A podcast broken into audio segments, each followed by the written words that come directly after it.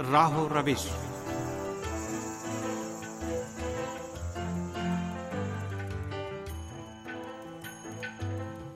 سامن پروگرام راہ و روش کے ساتھ حاضر خدمت ہیں طاہر شمیم کا سلام قبول کیجیے۔ امید ہے کہ پروگرام بھی آپ سب کے لیے مفید واقع ہوگا۔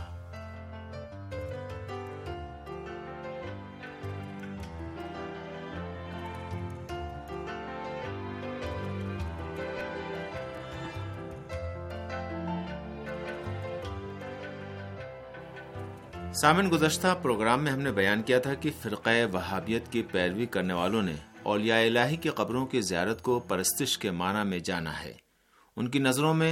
ائمہ معصومین علیہم السلام اور بزرگان دین کی جو اس دنیا فانی سے رخصت ہو چکے ہیں کا احترام اور اپنی گناہوں کی بخشش کے لیے انہیں واسطہ اور وسیلہ قرار دینا عبث اور بیکار کام ہے۔ ان کے وہم و گمان کے مطابق پیغمبر اسلام صلی اللہ علیہ وآلہ وسلم اور ائمہ طاہرین علیہم السلام کی قبروں کے پاس کھڑے ہو کر دعا کرنا لکڑی اور پتھر کے پاس دعا کرنے کی طرح ہے، اور یہ شرک ہے۔ فرقہ وہابیت اور سلفیوں نے عبادت کی تعریف میں صرف لغوی معنی یعنی خضوع و خشوعی کی طرف توجہ دی ہے، اور ان کا عقیدہ ہے کہ ہر طرح کا خضوع و خشوع خدا کے علاوہ ہر وجود کے سامنے شرک ہے۔ وہ لوگ اپنے اسی باطل عقیدے کی بنیاد پر شرک کے دائرے کو وسعت دیتے ہیں اور پیغمبران الہی اور اولیاء الہی سے ہر طرح کے توسل اور شفاعت اور ان کی قبروں کی زیارت کو شرک کے مصادیق میں شمار کرتے ہیں، جبکہ قرآن کریم کی اصطلاح میں شرک کے معنی خداوند عالم کے لیے کسی کو شریک، مثل اور اس جیسا قرار دینا ہے، اور جو شخص خدا کے لیے شریک قرار دیتا ہے وہ مشرک ہے۔ لیکن عبادت کے سلسلے میں ضروری ہے کہ کہا جائے کہ کسی کی عبادت کرنے کے لیے لازم ہے کہ جو کام ہم انجام دے رہے ہیں اس کو اپنا خدا اور معبود جانیں اور اس کے سامنے خضوع و خشوع کے ساتھ سر تسلیم خم کریں۔ چنانچہ نماز پنجگانہ میں ہم خداوند عالم کے سامنے یہی اقرار کرتے ہیں، ایاک نعبد و ایاک نستعین، خدایا ہم تیری عبادت کرتے ہیں اور تجھی سے مدد طلب کرتے ہیں۔ قرآن کریم نے متعدد آیتوں میں مشرکین کے عمل کو کہ جو خدا کے علاوہ دوسری چیزوں کا اپنا معبود اور رب قرار دے کر اس کی عبادت کرتے ہیں، شرک سے تعبیر کیا ہے اور اس کی سخت الفاظ میں مذمت کی ہے۔ لیکن اگر انسان کسی کے سامنے الوہیت و ربوبیت اور خالقیت کا عقیدہ رکھے بغیر خضوع و خشوع سے پیش آئے تو یہ اس کی عبادت شمار نہیں ہوگی، پس غلاموں کا اپنے مولا اور آقا کے سامنے احترام اور خضوع ان کی عبادت شمار نہیں ہوگی۔ لہٰذا اس معیار کی بنیاد پر لوگ جو ائمہ اور صالحین کے قبروں کے پاس کھڑے ہوتے ہیں تو وہ ان کی عبادت نہیں کرتے، بلکہ ان کے مقام و منزلت کے سامنے خضوع و خشوع سے پیش آتے اور ان کا احترام کرتے ہیں، اور یہ مشرک نہیں ہیں، کیونکہ یہ لوگ کسی بھی عنوان سے ایک لمحے کے لیے بھی ان بزرگوں کی الوہیت اور ربوبیت کے قائل نہیں ہیں۔ در حقیقت اہل قبور کی زیارت کو شرک قرار دینا مفہوم عبادت کے معنی کو سطحی طور پر سمجھنے کا نتیجہ ہے۔ ایسے افراد کی سطح فکر جو زیارت کو شرک جانتے ہیں، ان کی گفتگو قرآن کریم سے منافات رکھتی ہے۔ قرآن کریم کی ثقافت میں زیارت تائید شدہ امر ہے۔ سامعین، ہم نے گزشتہ پروگرام میں اس موضوع کے متعلق قرآنی آیتوں سے استناد کرتے ہوئے تفصیل سے روشنی ڈالی تھی۔ قرآن کریم کے ساتھ ساتھ پیغمبر اسلام صلی اللہ علیہ وآلہ وسلم کی سنت و روش بھی اس موضوع کی تائید کرتی ہے۔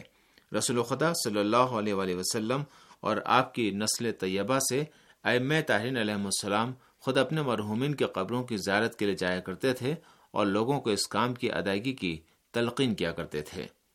اگر قبروں کی زیارت کے سلسلے میں اہل سنت کی روایتوں کے مفاہیم کی تحقیق کریں تو واضح ہو جائے گا کہ ان کی نظر میں اہل قبور کی زیارت ایک شرعی اور حقیقی امر ہے۔ اہل سنت کی فقہ کی کتابوں میں اہل قبور کی زیارت کے آثار و برکات پر مشتمل بہت زیادہ نمونے موجود ہیں۔ حاکم نشابوری نے سند کے ساتھ تحریر کیا ہے کہ پیغمبر اسلام صلی اللہ علیہ وآلہ وسلم کی روایتوں میں قبروں کی زیارت کا حکم دیا گیا ہے، اور اس کے بہت سے فوائد جیسے زہد، عبرت، آخرت اور موت کی یاد، رقت قلب اور نیکیوں میں اضافے کا ذکر ہوا ہے۔ اہل سنت کے ایک بڑے محدث ابن ابی ملیکہ پیغمبر اسلام سے نقل کرتے ہیں کہ آپ نے فرمایا، اپنے مردوں کے پاس جاؤ، ان کو سلام کرو اور ان پر درود بھیجو، کیونکہ اس عمل میں تمہارے لیے عبرت ہے۔ متعدد احادیث میں آیا ہے کہ پیغمبر اسلام صلی اللہ علیہ وآلہ وسلم نے اپنی زیارت کے لیے لوگوں کو تشویق دلائی ہے اور فرمایا ہے، جو شخص بھی میرے مرنے کے بعد میری زیارت کرے گا وہ اس شخص کی طرح ہے جس نے میری زندگی میں میری زیارت کی ہے۔ اہل تشیع کی روایتوں میں قبروں کی زیارت اور اس کے فوائد و برکات اور نتائج کے بارے میں بہت زیادہ گفتگو ہوئی ہے۔ من جملہ ایک روایت میں آیا ہے کہ رسول خدا صلی اللہ علیہ وآلہ وسلم ہر جمعرات کو اپنے اصحاب کے گروہ کے ہمراہ قبرستان بقی میں اہل قبور کی زیارت کے لیے جایا کرتے تھے۔ فرزند رسول حضرت امام محمد باقر علیہ السلام کے خاص صحابی کہتے ہیں، میں امام علیہ السلام کے ہمراہ تھا۔ امام علیہ السلام قبرستان بقی تشریف لائے اور کوفے کے رہنے والے ایک شیعہ کی قبر پر کھڑے ہو گئے اور فرمایا، خدایا اس کی غربت اور تنہائی پر رحم فرما اور تو اس کی وحشت میں انیس بن جا، اور اپنی رحمت سے اسے اس طرح سکون و اطمینان عطا فرما کہ وہ تیری رحمت کے علاوہ ہر رحمت سے بے نیاز ہو جائے، اور یہ جس شخص کو دوست رکھتا ہے اسے اس سے ملحق فرما دے۔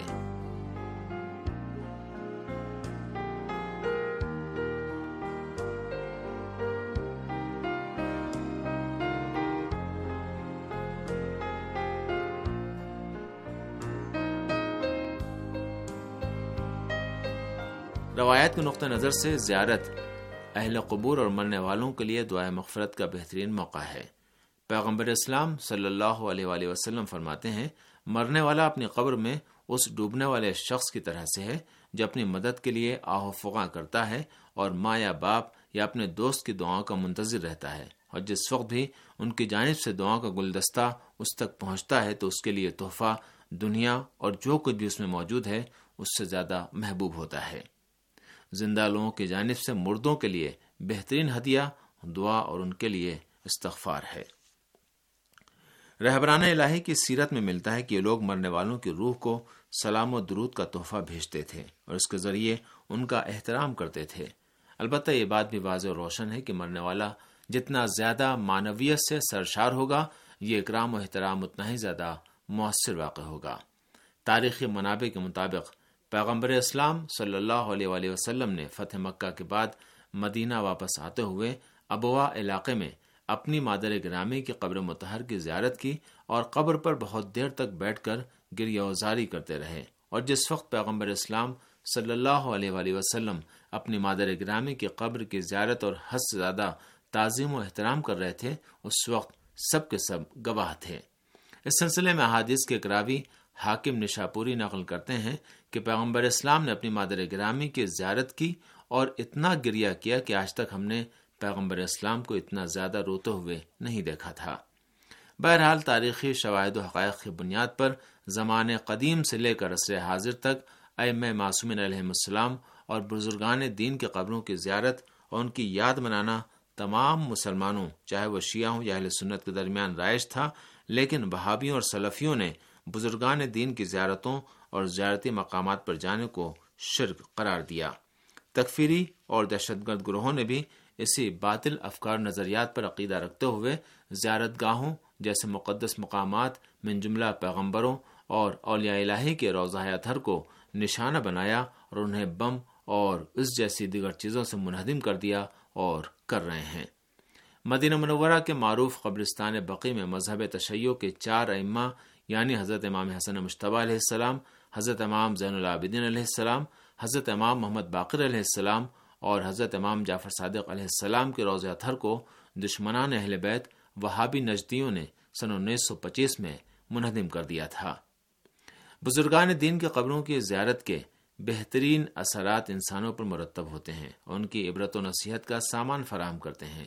یہ عبرت اس بات کا باعث بنتی ہے کہ انسان دنیا کے فنا ہونے اور اس دنیا میں اپنی زندگی کے خاتمے کے بارے میں بہت زیادہ غور و فکر کرے اور پھر ان افکار صحیحہ کے بعد دنیا سے دوری اختیار کر لے اور آخرت میں نیک بخت ہونے کے لیے بہترین راہ تلاش کرنے کی تحقیق و جستجو کرے، کیونکہ عالم آخرت کو فراموش اور اس سے غفلت برتنا انسان کی تباہی و بربادی کا پیش خیمہ بن جاتا ہے۔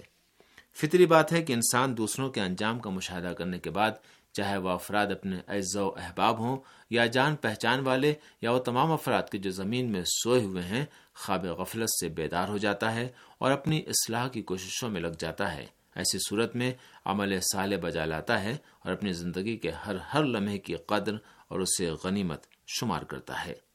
فرزند رسول حضرت امام جعفر صادق علیہ السلام فرماتے ہیں، موت کی یاد انسان کے دل سے شہوتوں کو ختم کر دیتی ہے، غفلت کے تمام اسباب اور آخرت کی فراموشی کو مٹا دیتی ہے،